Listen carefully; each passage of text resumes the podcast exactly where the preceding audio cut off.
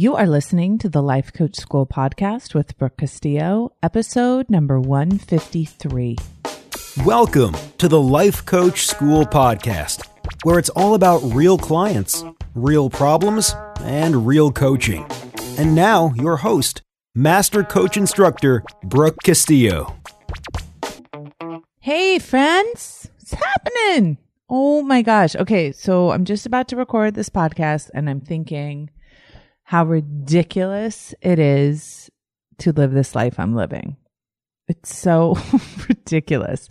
So let me tell you what I've been doing. First of all, just thinking about recording this podcast, I'm totally stoked because I prepared for this podcast weeks ago when I was preparing the study guide for my self coaching scholars. So if you're in self coaching scholars, you get a study guide to go along with the podcast. So I had to create it way before. So I have it all prepped and I've been wanting to talk about this and now I get to. I've also been recording behind the scenes videos for self coaching scholars. So basically we've been recording in the kitchen how I create, manage and eat my food. I know that sounds weird, but a lot of people who are in self coaching scholars are working on weight loss and they're all fascinated by what I eat and how I prepare it, how it's so easy for me. So I decided to do a whole behind the scenes on that. Then I did some behind the scenes on where I hike my dogs and how I use my hiking as a way to get exercise, but also as a way to meditate and connect with myself. And I talk a lot about that in that video. That's another behind the scenes video. I'm also working on for March a whole money lesson and bonus that's going to go in self coaching scholars where I talk about spending money, earning money, owning money and committing to it. And I will tell you, money is fun and money is easy when you understand it and when you know how to use it in a way that serves you. Money can be a huge source of pain for people. And remember, money is just a concept in your mind. So the way you think about money determines how much you get, literally. It's not like I'm just going to sit around and wait for money to fall on me, but how your approach and relationship with money really determines how much you end up with. And there is no amount of money that is too big for you to imagine.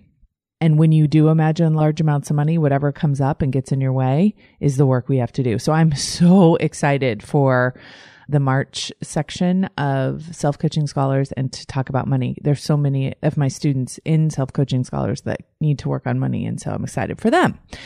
So that's my life, you guys. It's a beautiful, wonderful thing. I'm like so stoked to be able to have such an amazing life and to do what I love and to get paid for it and to be able to do it from home and to be able to manage my life around it. So I feel very blessed. And ultimately, the way that I want to look back on my life is what is the contribution that I've made. And I feel like not only do I get to live the life of my dreams, but it's also a life of contribution.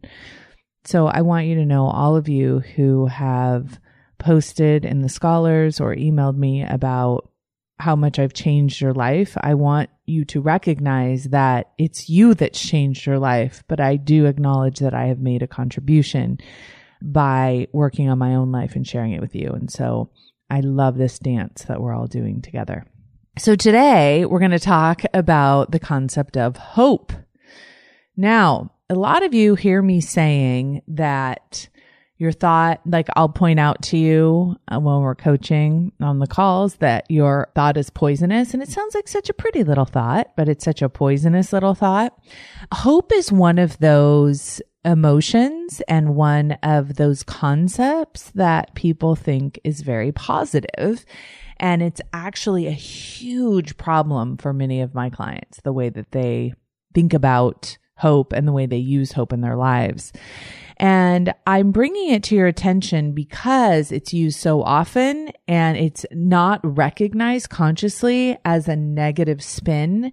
And many, many times hope is a negative spin. It keeps us hoping instead of creating.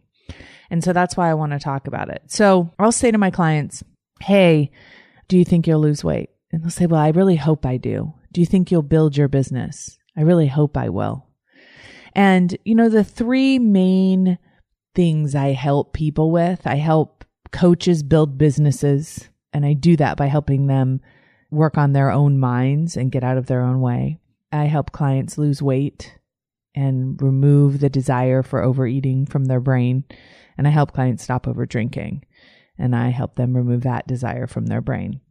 And I will say that when I ask people about if they believe that they will ever not want to drink or will they ever be free from the compulsion to eat or will they ever be able to make six figures in their business? And they answer with i hope so. I know we have a lot a lot a lot of work to do. Okay? Because hope isn't going to get us there. So think about hope right now. Think about how you feel when you are hopeful how that feels in your body think about how that is experienced for you. And what I mean by that is our feelings are always fueling our action. And so I want you to think about, for example, think about feeling motivated, exciting, compelled, interested. Okay. And think about the action that you want to take from that place. And then I want you to think about hopeful and think about what action does hopeful fuel. It's crazy, right? When you really think about it, hope doesn't inspire action. Hope is very passive. Hope is, I hope someone else does that. I hope someone brings that to me. I hope it gets better. Feel the difference between I'm committed to making something better and I hope something gets better. Okay. I want you to think about that word. Some words and thoughts sound good and positive, but when you check them with how you actually feel, you'll find out that they don't serve you. You must expose yourself to this sort of self deception. You have to be conscious enough to be aware of it. Hope does not inspire action. Hope waits for something good to happen. Hope crosses its fingers. That's probably the only action it's going to inspire. It's passive, it's dependent. Hope is a feeling of expectation. I hope he calls me. I hope my business works out. I hope I get clients. I hope I lose weight. I hope I can stop drinking. It's dependent. It doesn't take full responsibility. We are hoping to feel better, be better, for our life to improve. We want and hope for pain to be over. We want to move beyond the human experience to a place called peace.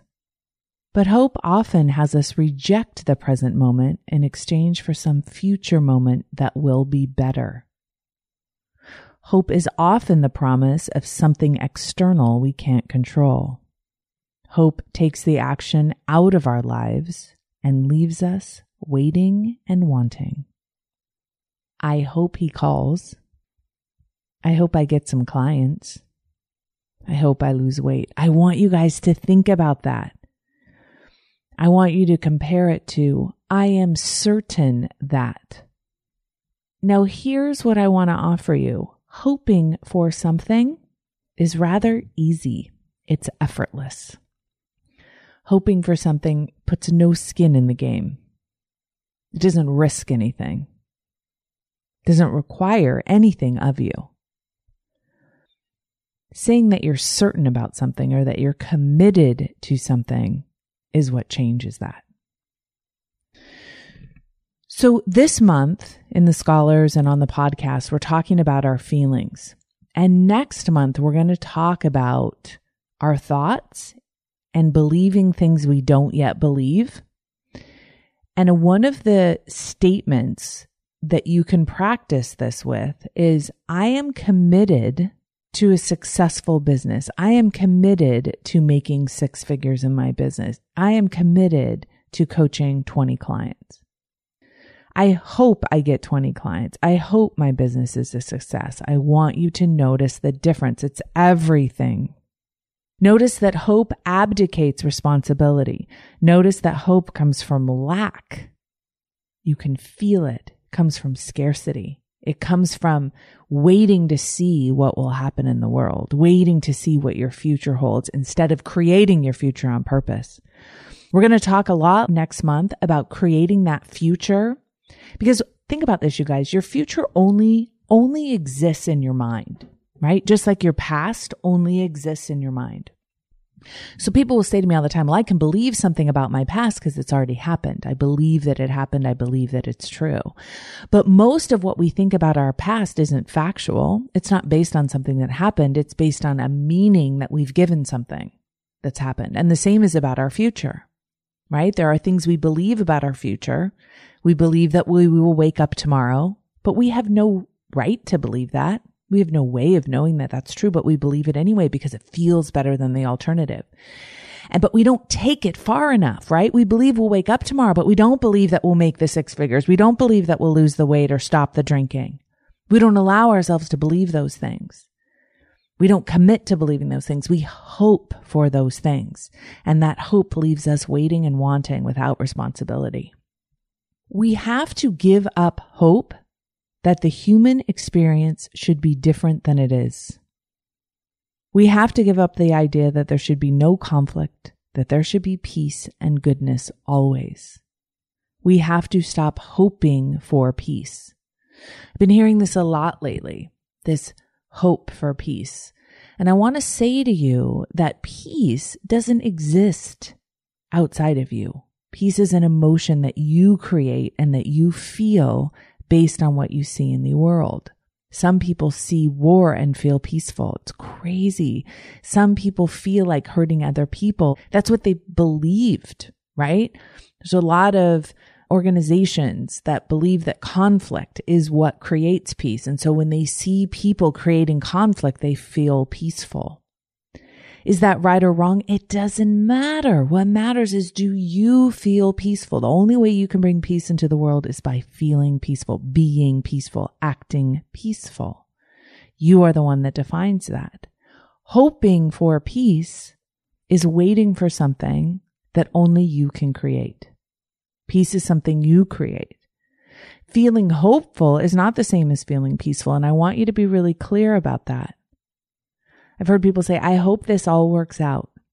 Whether it works out or not depends on your interpretation of what happens. And believing something like, I hope this works out is very different from, I'm committed to making this thing work out. Who I'm interested in working with are people who are interested in creating their futures and not hoping for their futures, creating them on purpose that is the only thing that creates change in the world. That's the only thing that creates change in our life. That is the only way we evolve. Those of us who commit to change, not those of us who wait for it. Not those of us who hope for it. And so many people that are hoping for change, hoping for things to be different are very well meaning, very positive, wonderful people in their lives. Right? They're hoping it all works out in their marriage. They're hoping they get that job. They're hoping their kids turn out okay, right? It's not useful for them because all it does is put them in a place of expectation, of waiting. What you're hoping for doesn't interest me nearly as much as what you're committed to, what you're certain about. See what I'm saying? How different that is? So I want to encourage all of you to think about what you've been hoping for and really do a model on that. Think about that. Is that serving you? Is that hope serving you in any way? Or do you want to change it to a commitment? Do you want to change it to a level of certainty? We can relax into the knowing that half of our lives will provide contrast, which will make the other half possible. When we stop trying to escape through hope we can relax into it. The alternatives to hope feel so much better.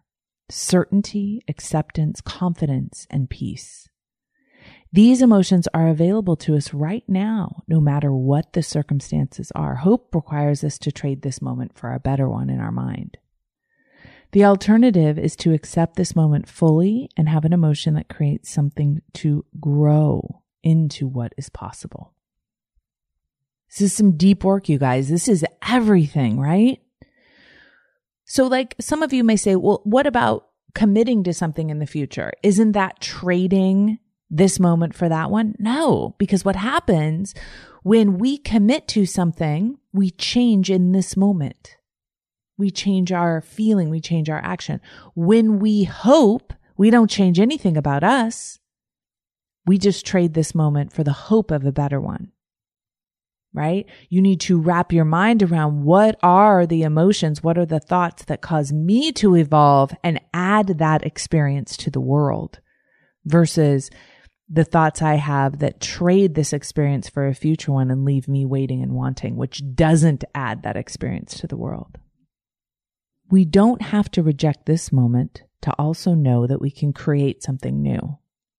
If the only reason we are changing is because this moment is unacceptable, we will be driven by negative emotion. We can fully accept contrast and grow. Most of us wouldn't think of hope as a negative emotion, but I want you to experience it.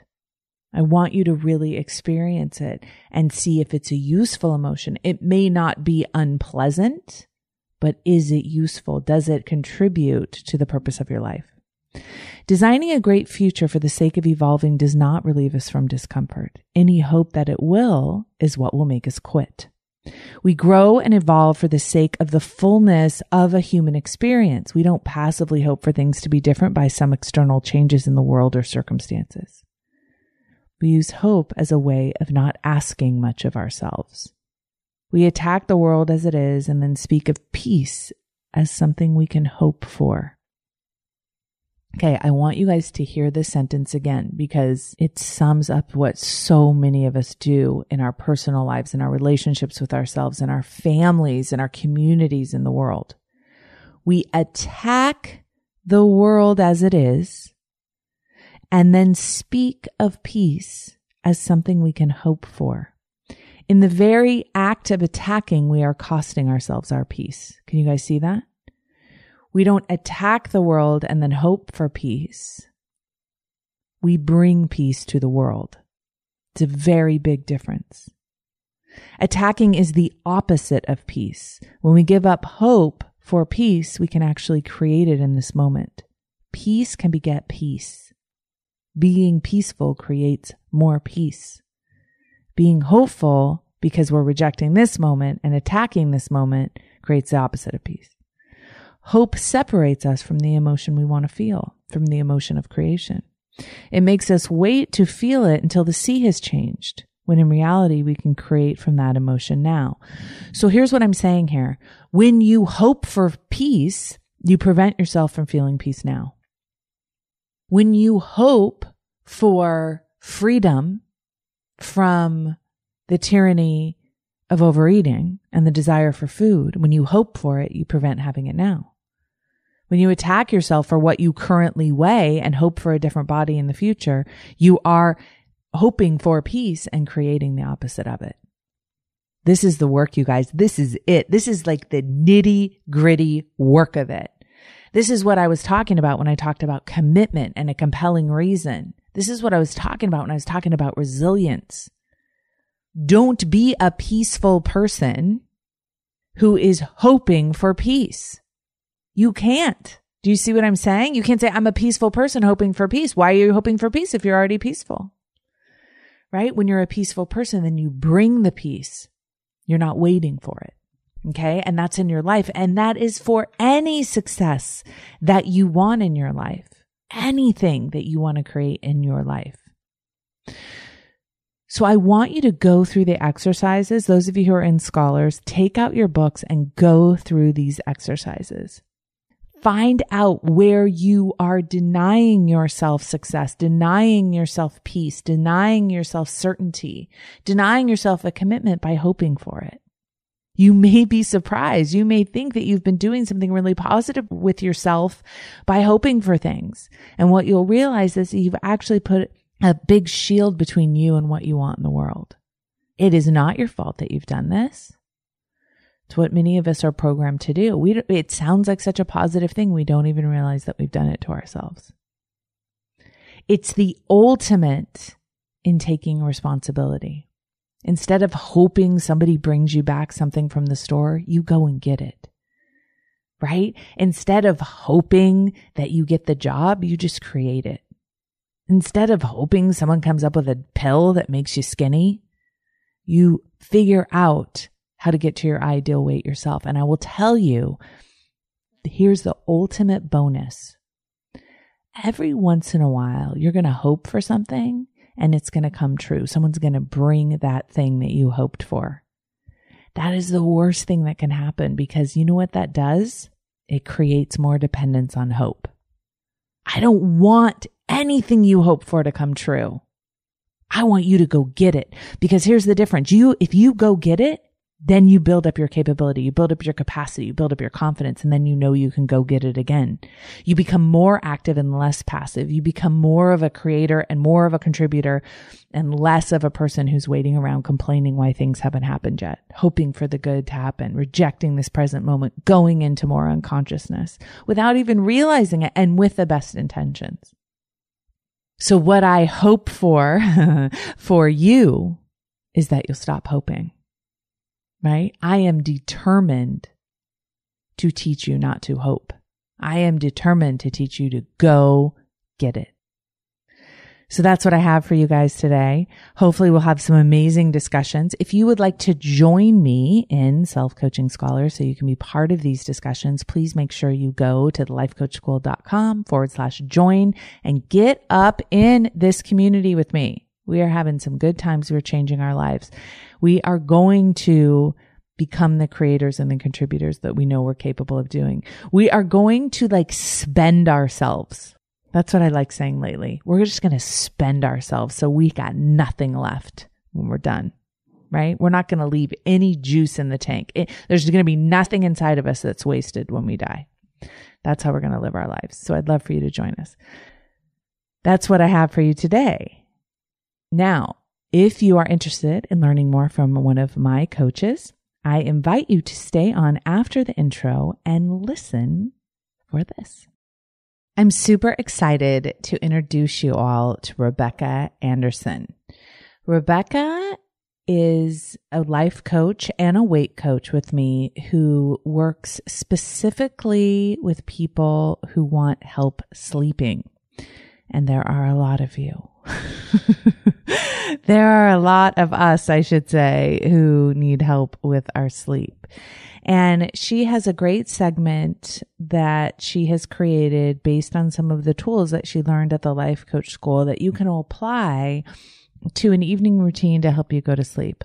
I want to highly recommend that any of you who are struggling with getting to sleep that you schedule a free session with Rebekah you can do that by going to her website, Coaching with Rebekah. And she spells her name funny, R E B E K A H, coaching with Rebekah. You can schedule a free session with her to talk to her about her work and about any issues you have with sleeping. So I want to highly recommend it. Please enjoy this segment. It's wonderful. I think that there are many, many gems. Even if you don't have trouble sleeping, if you want to have a really wonderful nighttime routine, it's worth having a listen. So please enjoy. I'll talk to you guys next week. Bye bye. Hey, if you enjoy listening to this podcast, you have to come check out Self Coaching Scholars. It's my monthly coaching program where we take all this material and we apply it, we take it to the next level, and we study it. Join me over at thelifecoachschool.com forward slash join. Make sure you type in the the T H E lifecoachschool.com forward slash join. I'd love to have you join me in Self Coaching Scholars. See you there. Hi, I'm Rebekah Anderson, life coach and sleep coach with Coaching with Rebekah. I'm so happy to be here. So glad you're here too. I help men and women feel more rejuvenated and back in control of their lives through better sleep routines. Today, I'm going to tell you about my top three mind management tools to stop nighttime anxiety so you can get the sleep you deserve and desperately need. They are the thought download, meditation, and asking questions. So let me ask you do you have anxiety at night and find it hard to sleep? Is your mind spinning and won't stop? Many of my clients and people I've talked to tell me their sleep suffers on a consistent basis from this mind madness. They're not getting to sleep because of anxiety, worry, swirling thoughts that just won't stop. We often don't recognize the reason we're not sleeping properly is mostly in our heads. Instead, we look for physical ways to better our sleep, which can definitely help. But without addressing the cause of your nighttime anxiety, all the tricks in the world won't quiet those swirling thoughts. The good news is that anxiety and worry are unnecessary, and there is a way to learn to manage your mind and not have this mind madness anymore. Imagine laying down to go to sleep and your mind is quiet. Or the thoughts that remain are peaceful and enjoyable visions that lull you to sleep quickly. As Brooke has talked about throughout her podcast, there are many methods used to work on managing our minds. And yes, it is work. It's a process and requires practice. But which is better, to keep suffering every night with the mental torment and also every day from sleep deprivation?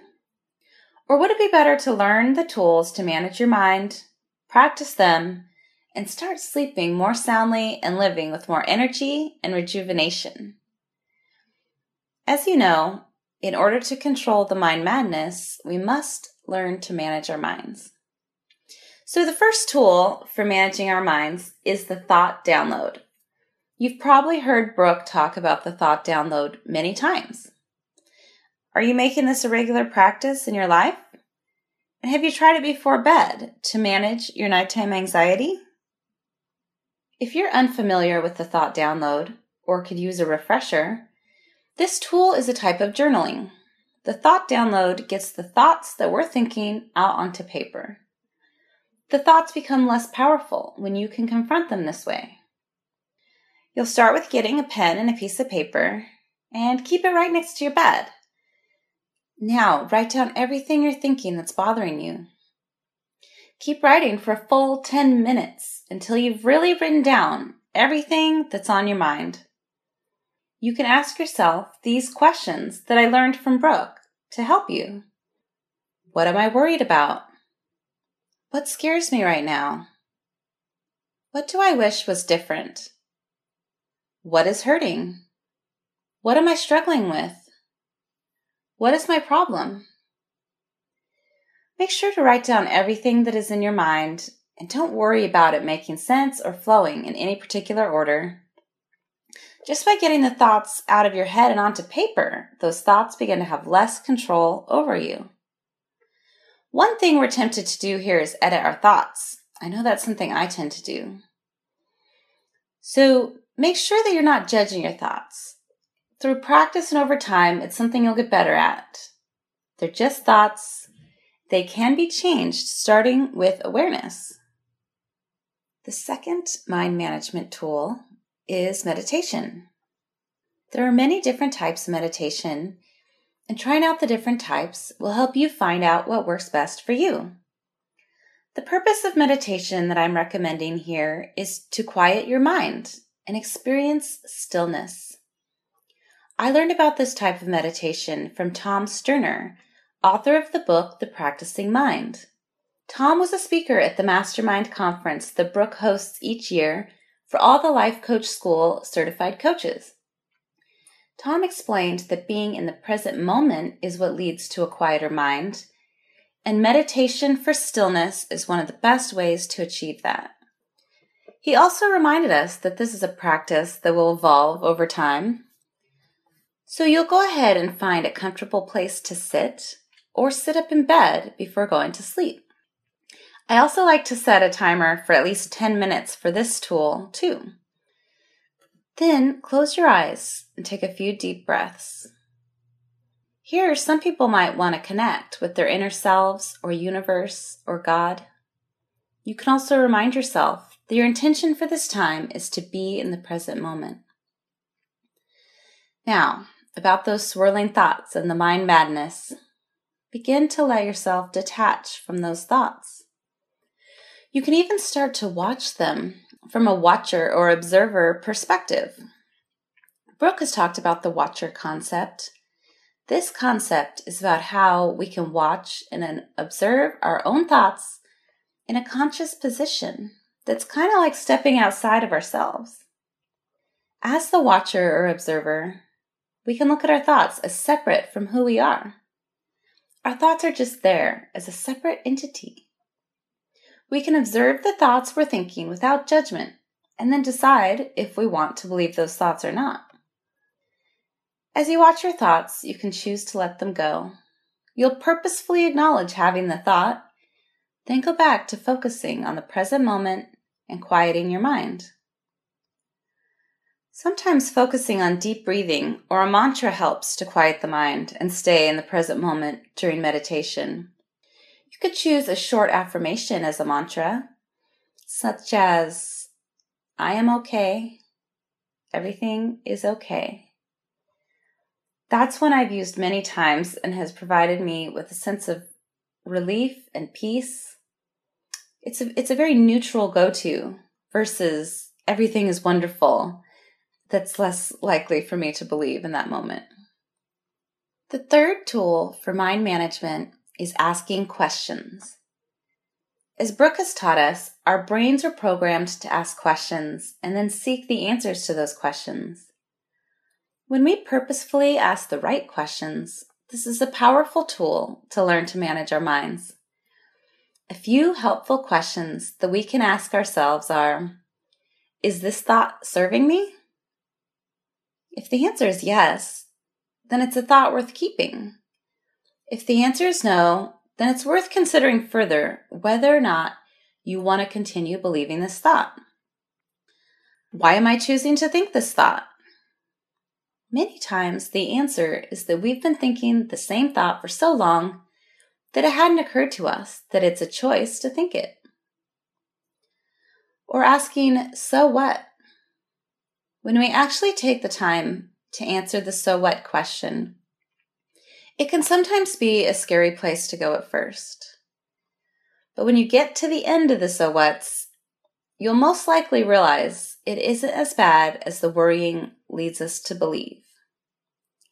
For example, I've had several clients tell me they worry about their parents' health. We start with finding the worrisome thought. In this case, the thought could be, My dad is sick and might die. So we ask, So what? Well, I'll be sad if he dies. And then you ask, So what again? I'll miss him. And you ask, So what again? I'll miss him, but life will go on. By going through that process, you do take yourself down that path of feeling sad and missing him. But then you realize that is the worst of it. There's no purpose in worrying. You've also found a thought that might be more useful. Life will go on. So choose one of the thoughts that keeps you up at night. You can look at your thought download for help then ask yourself these questions around the thought. My own example is I used to feel anxiety around thinking I had way too much work and not enough time to do it. This thought really made me feel what I used to call a super high level of stress. I would have a hard time going to sleep because the thought and the anxiety would just keep spinning through my head. When I learned these mind management tools, it was a lifesaver. I would ask the question Is this thought serving me? And I decided that it wasn't. Now, what's interesting is that the thought can still feel true, but also not be helpful. I asked, Why am I choosing to think this? I hadn't even realized it was a choice. I was completely thinking this thought by default. Then I took the thought down the so what path and discovered at the end of the road I could ultimately find new work that didn't place these demands on me. I might get fired in the process, but I would ultimately end up okay and even better. Whatever I was choosing to worry about is seriously not the end of the world. Helps put my problems in perspective. The so what question brings me tremendous peace. So, to recap, today we've talked about the top three tools for learning how to manage your mind and stop nighttime anxiety the thought download, meditation, and asking questions. You may have heard them before, but repetition is a huge factor for learning, and maybe you've never thought about using these tools in the context of getting better sleep. I've put all this information together for you in a free PDF called the Sleep Better Guide Top 3 Mind Management Tools. To get the Sleep Better Guide with all this info, please go to my website, coachingwithrebekah.com forward slash sleep better guide. Rebekah is spelled R E B E K A H. Once again, it's coachingwithrebekah.com forward slash sleep better guide. You can learn to stop the mind madness and sleep better today.